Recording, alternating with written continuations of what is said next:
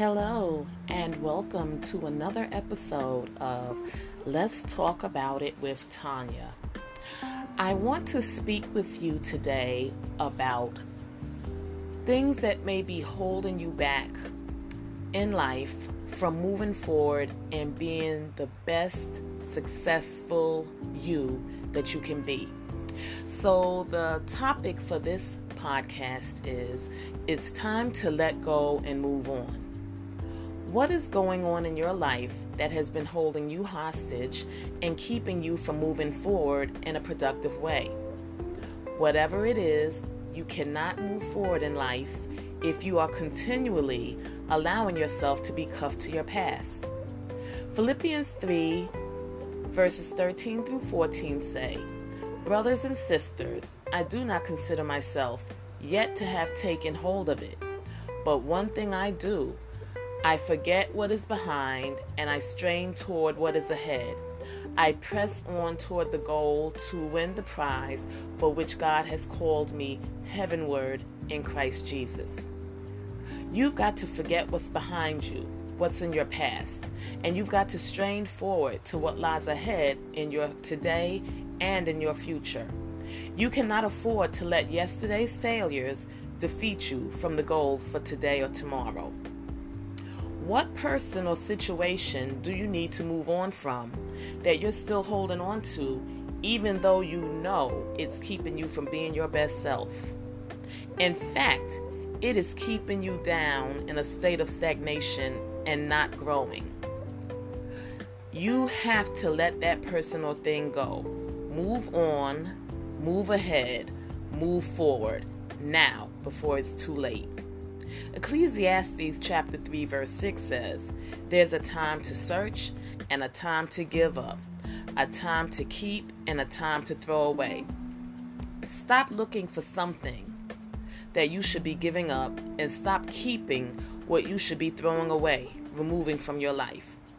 You may be in a relationship with a friend, family member, or significant other that isn't working out in your best interest and you know in your heart that you need to let it go, but you're still holding on in the hopes that you can change that person or the situation.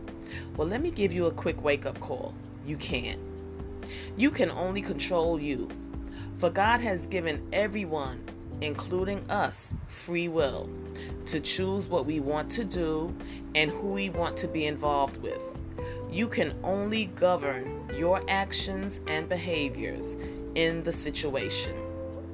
Now, once you've done your best to resolve the matter and it still isn't working out, let it go and move on. I myself am currently dealing with a situation such as this and letting go and moving on, especially in the area of relationships. It seems like I have been under attack in relationships with friends and acquaintances. Having the relationships seem like they're going left and I don't understand why. Now, you may say that if I'm having this issue repeatedly, then it must be something that I'm doing, right? Well, that is a thought. However, it takes two people to make a relationship, and both parties have to be willing to hear is the key word communicate in order to get to the bottom of an issue and try to resolve it. Now, once I've done my due diligence in examining my heart's motives and my actions to resolve the situation through proper communication, if the other person is not willing to meet me halfway, what else can I do except let it go and move on? I'm not going to sit here in front and act like it's that easy because it always isn't, at least for me. I'm not of the cancel culture that the world goes by now because I always approach things, or at least I try to, from a spiritual sense, which is that God does not cancel me just because I make a bad choice. However, God doesn't force me to do anything against my will either.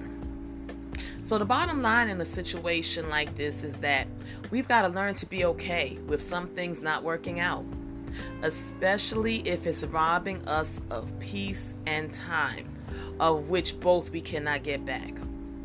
The other hard part of this scenario is that we must forgive the person or persons who have done us wrong. Now, don't cut me off just yet. For forgiveness isn't for the other person, forgiveness is for you. We've got to forgive others as we expect or want God to forgive us. And once we've done that, we've got to let God handle it, let go, and move on. So, in conclusion, I just want to encourage you to get free from those things today that are keeping you bound, that are keeping you stuck, that are keeping you from forward motion. Let go of those bad relationships, bad habits, and anything that is taking up too much of your time. But you aren't living a successful and peaceful life.